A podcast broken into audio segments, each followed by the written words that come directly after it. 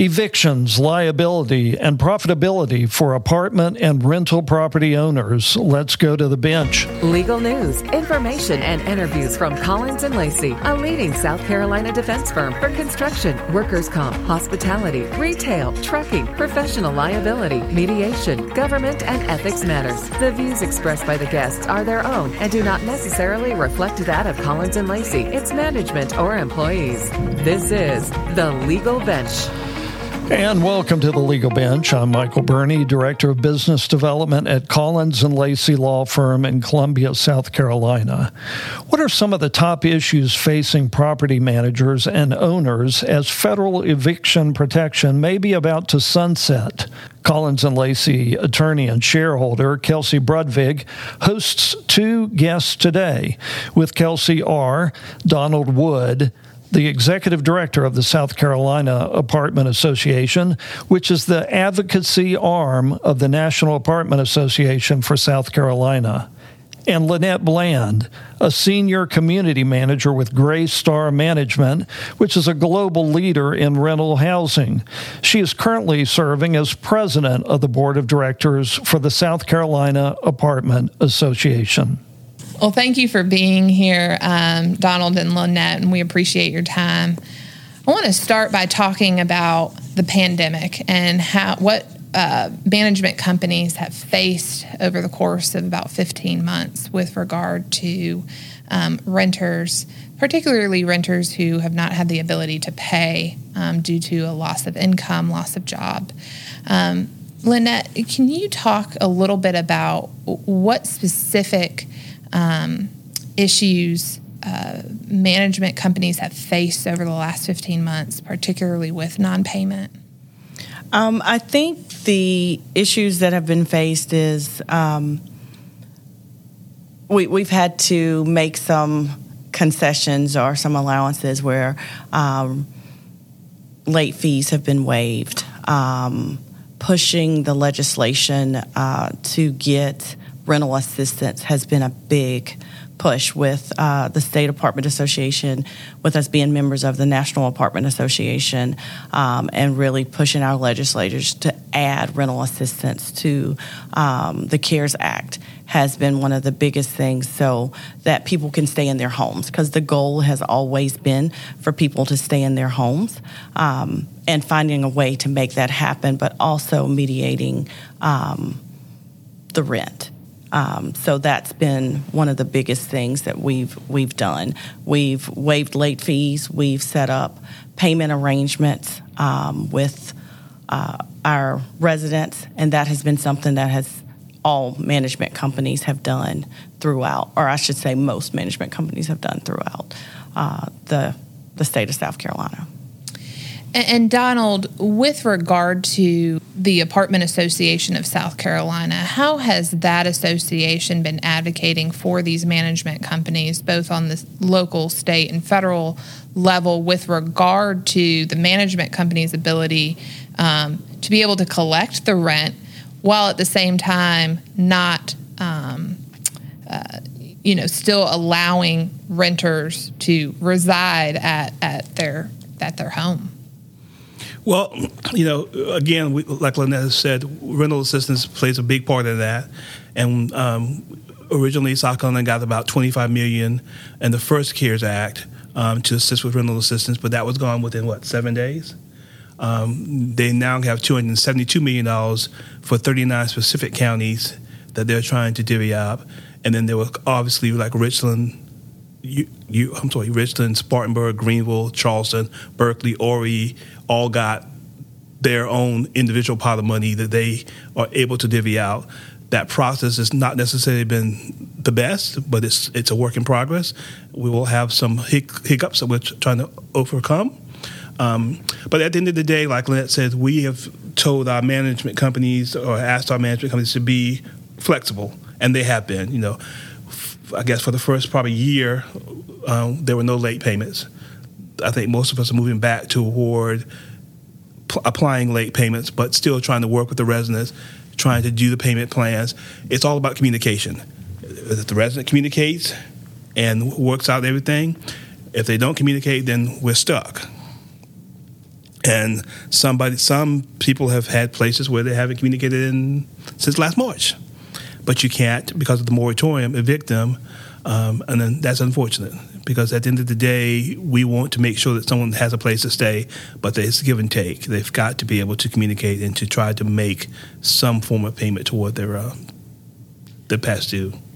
And this question is directed to both of you. How has the what has the association heard from management companies with regard to the difference in the federal moratorium, which is protecting properties that fall under the CARES Act, low income, um, uh, low income housing, housing um, under the Violence Against Women's Act, um, as opposed to the state moratorium in South Carolina, which lifted a lot of the restrictions for eviction.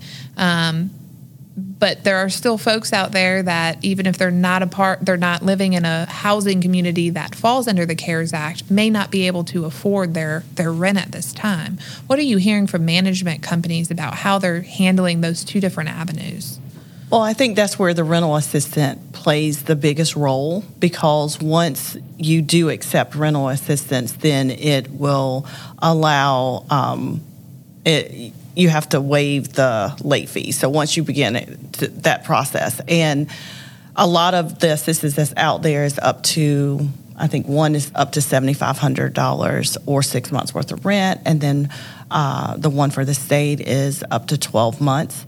Uh, worth of rent. So there are avenues out there that they can still use, and they can still use that rental assistance even though uh, the property may not fall under the CARES Act. So we've created a list of those entities that people can go to for assistance, whether it be utilities or rent, and make sure that our residents are educated as to what the process is and helping them with that process if necessary.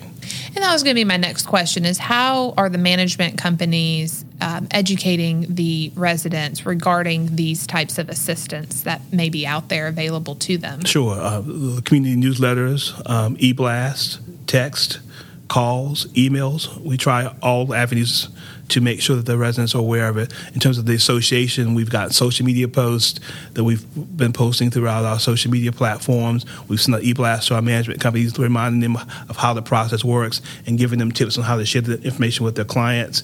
Um, we're doing everything we can to make sure that the clients are aware that there is help for them.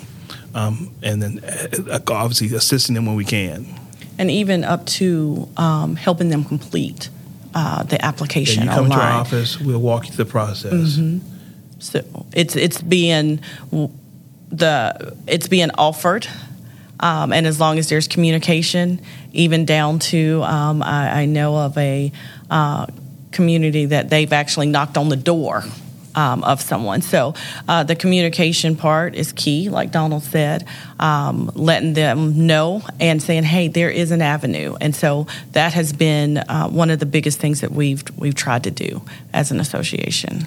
For those residents who are not communicating with the management company, either trying to set up uh, payment plans or asking for assistance, and they don't fall under one of the properties under the CARES Act, how how are management companies handling those situations while keeping in the back of their mind kind of a humanity standpoint of this person may not have income at this time, um, and while we've reached out to them, they're not communicating back. Are management companies moving forward with evictions, or have you all heard from the management companies part of the association that um, are still trying to work with the residents? Well, you know, it, it really depends on the, the county because depending on the magisterial districts, some magistrates, even though the property does not necessarily fall under the CARES Act, are not necessarily moving those cases forward. So that presents a different conundrum that we have to deal with. Um, so depending on where you are in the state, even though your property is not covered by the CARES Act, you still probably may not be able to do evictions. And if you could provide any piece of advice to residents of uh, of these properties, I would assume your your advice is communicate with the property management company, communicate with the GM or any type of manager on the property about your situation. Yeah, hiding from your situation is not helping your helping the process.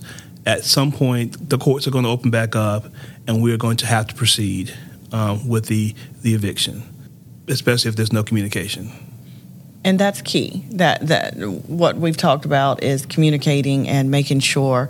And as I said, there have been some uh, communities who have gone out and knocked on doors. So it's one of those things that just pick up the phone, just send that email, um, and we're definitely working towards. Um, you know, making sure we can get the rental assistance and making sure that um, you know they have a home because that's the goal is to always make sure that our residents have a home and that um, if there's anything we can do that we we do it and, and, unfortunately, there are some worst case scenarios where we have found that some residents have not been impacted at all by the pandemic, but they're still refusing to pay rent because of the moratoriums. And that's that's unfortunate that people are abusing the system. What have discussions um, what discussions have been had about as we're moving through the summer months vaccine rollout is becoming more prevalent um, the number of folks getting vaccines the number of businesses reopening the number of businesses trying to hire um, employees. As we transition into kind of a new era post covid is there any discussion about when the federal moratorium is expected to be lifted, if it will be renewed at, at its designated expiration date now, or how will management companies finally be able to take action against non payment? Well, we have on a national level um, been in court um, from day one, uh, fighting the not necessarily fighting the, the, the moratorium as it was done because we don't think the CDC has the jurisdiction to do what they're doing. And we've actually won five or six cases in different federal courts. Now, obviously, that's specific to that specific um, jurisdiction. However, the last ruling was blanket. Basically, said that it applies, it would apply statewide, um, nationwide, um, in terms of the moratorium was not valid. However, the Justice Department went and got a stay, um, and we're working that through that process right now. Uh, it expires what June thirtieth. It expires June thirtieth. So, so uh, uh, we hope that it does not uh, get renewed. Um, but we also hope that we will continue to have rental assistance get on the ground and get out there where those residents who are needing help would get the help that, that they need. Obviously, our, our end goal is not to put anybody out, but to expect that we would be the bearer of the burden of a person's lack of income for the rest of their lives is not not realistic. With regard to uh, the moratorium expiring on June 30th, is there an expectation that there will be a backlog in eviction filings, um, f- specifically for residents of properties that fell w- under the CARES Act? Well, well, you, you got the one hitch right now with the CARES Act with the 30 day notice. So that's already going to create, create kind of a barrier to getting the eviction done because you have to give, whereas prior to the CARES Act, so yeah, so prior to the CARES Act, we were able to notify residents of the um, late letter and say um, you have until we'd give a, a, six days in order to cure. Um, and due to the CARES Act, we have to give a 30 day, um, we have to send a 30 day letter. So that late letter is no longer on the 6th of the month, it's the 6th of the next month. So um, that right there is already going to push things back, whereas we were able to get things done in the span of the first 12 to 15 days of the month. Um, we're no longer able to do that. And it's expected that you cannot send the 30 day um, non payment notice letter until the expiration of the CARES Act? Well, you can send the 30 day um, letter, but you cannot, the CARES Act, um, the moratorium says you cannot set out anyone. So you can send the letter and you can proceed, but you can't set someone out um, until that expires. And of course, you have to have a a hearing. The judge has to sign off on that. So, um, there in itself is going to add time to it. There has been, and we have focused today on um, the residents' inability uh, to pay rent due to certain circumstances over the pandemic, and we have focused on um, kind of the financial status of residents. But what impact financially has the pandemic, particularly the eviction moratorium, had on management companies and owners of uh, the properties? I can't necessarily speak for management companies, but I can speak for some of my smaller independent owners who may only own, you know, less than 20, may own like four or five duplexes or maybe a triplex or whatever the case may be. I've got one that I spoke with recently who owns a triplex. Two of the people are paying fine, one is not. That one person not paying their rent is potentially his mortgage. Uh, and so it means he's having to pay that mortgage, uh, bear that mortgage on that property until he or she is able to rectify the situation with that particular tenant because you're talking the average rent in Columbia right now is right about nine hundred dollars a month. Um, so if your mortgage is nine hundred dollars a month, you are expecting twenty seven hundred dollars out of that particular unit to cover your your income and expenses, and you're missing one month's worth of payment from that one renter, then that biz comes back to you as the owner because you still have to make your mortgage. The bank's not going to say, "Whoa, we we understand. We can't, but you can you don't have to pay today." We've talked a little bit about assistance that is available to the residents um, for financial support. Is there any financial assistance that is available to the management companies or to the owners, or are they simply having to rely on the residents applying for the assistance so that income, the rental payment, can come in? That is it in a nutshell. They they literally rely on the rental assistance uh, to come in in order to make um, make themselves whole. Yes, or as whole as possible, and, and to to not only pay the mortgage but the upkeep in um, doing the annual inspections and, and things that need to be done as far as taking care of the um, of of the property. I mean, for uh, for example, we had a chart where we would share. I wish I would have brought it. For every dollar of rent, only between eight to ten cents of that rent actually goes toward a profit. The rest, taxes, um, upkeep, staff, insurance, all that goes out of the window. Let's shift topics a little bit and talk about other um, other issues that management companies may face um, as they manage certain properties. Um, we have worked with management companies in defending them on premises liability actions um, where someone has a, a, resident has or guest of a resident has fallen has tripped and fallen has slipped and fell on the property.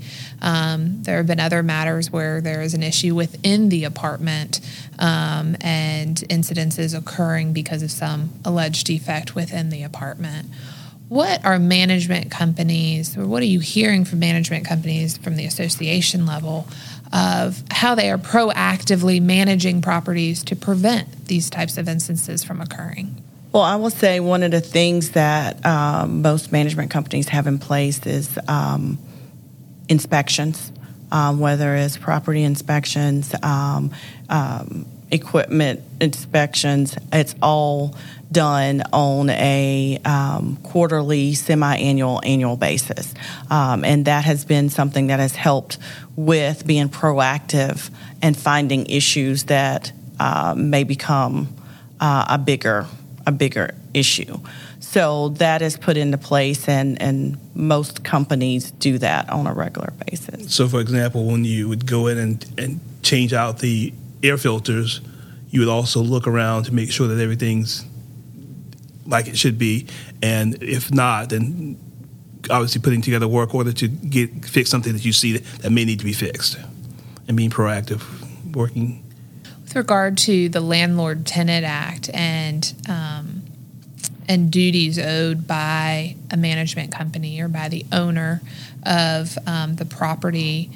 Uh, and, and, going back to eviction actions a little bit, there are other ways or other um, reasons that um, residents can be evicted. Is that something from the association standpoint you help guide the management companies on, or are there discussions at the association level of how to handle some of these other matters that may fall under um, uh, the right to evict a resident?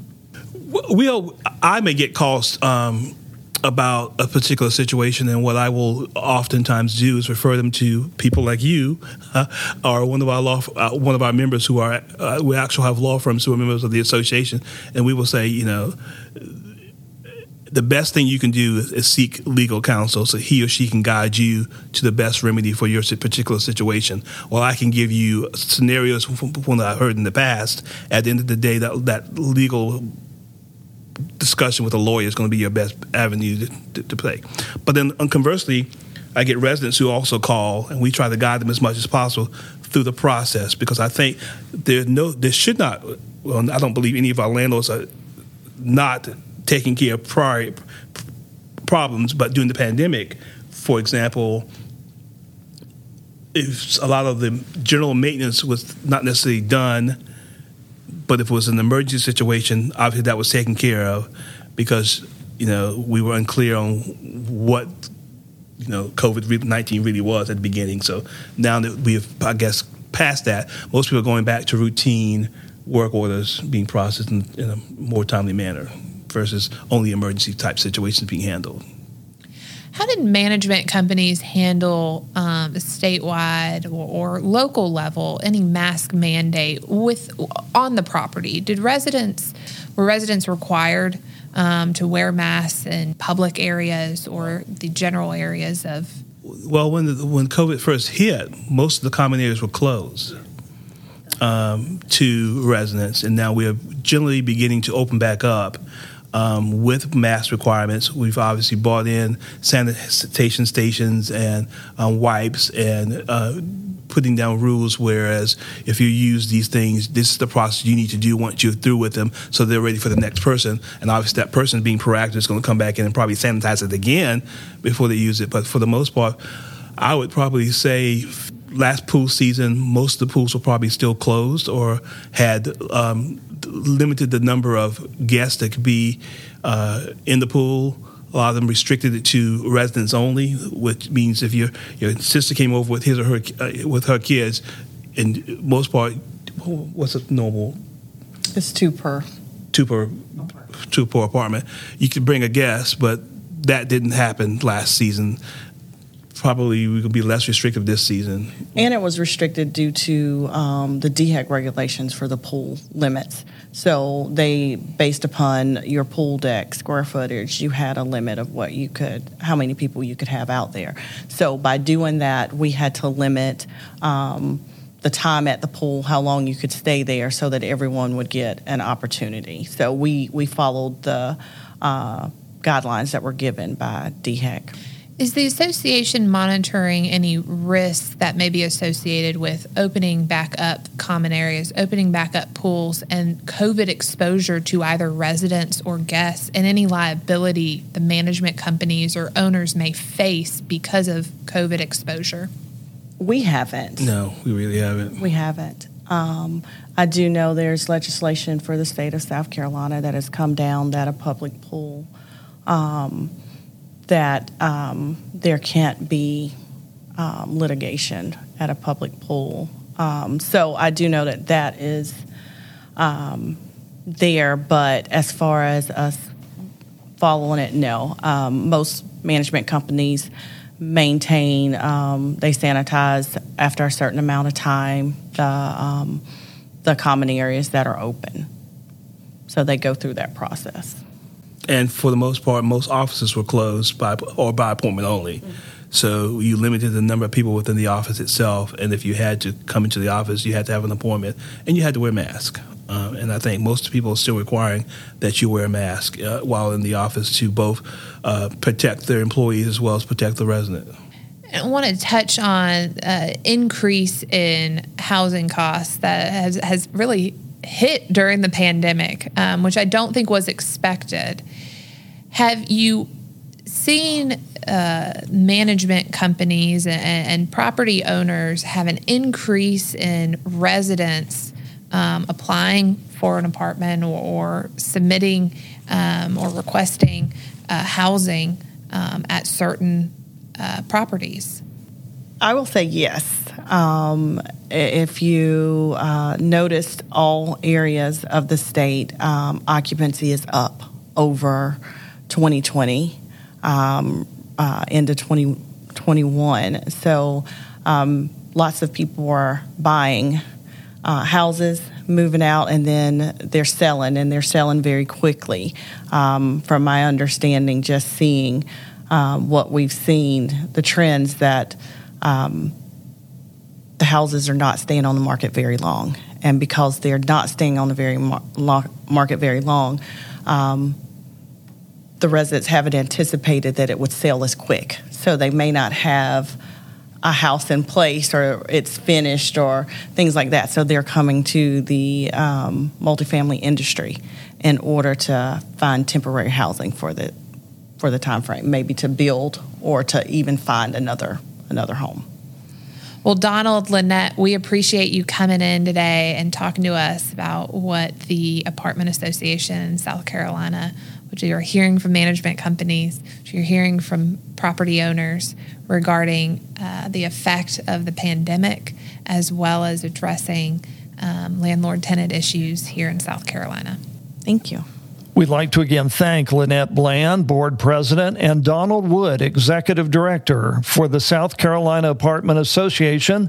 And we invite you to join us right here for more legal information of interest to South Carolina businesses on the next episode of The Legal Bench. You've been listening to The Legal Bench from the South Carolina defense firm Collins and Lacy. Learn more at collinsandlacy.com.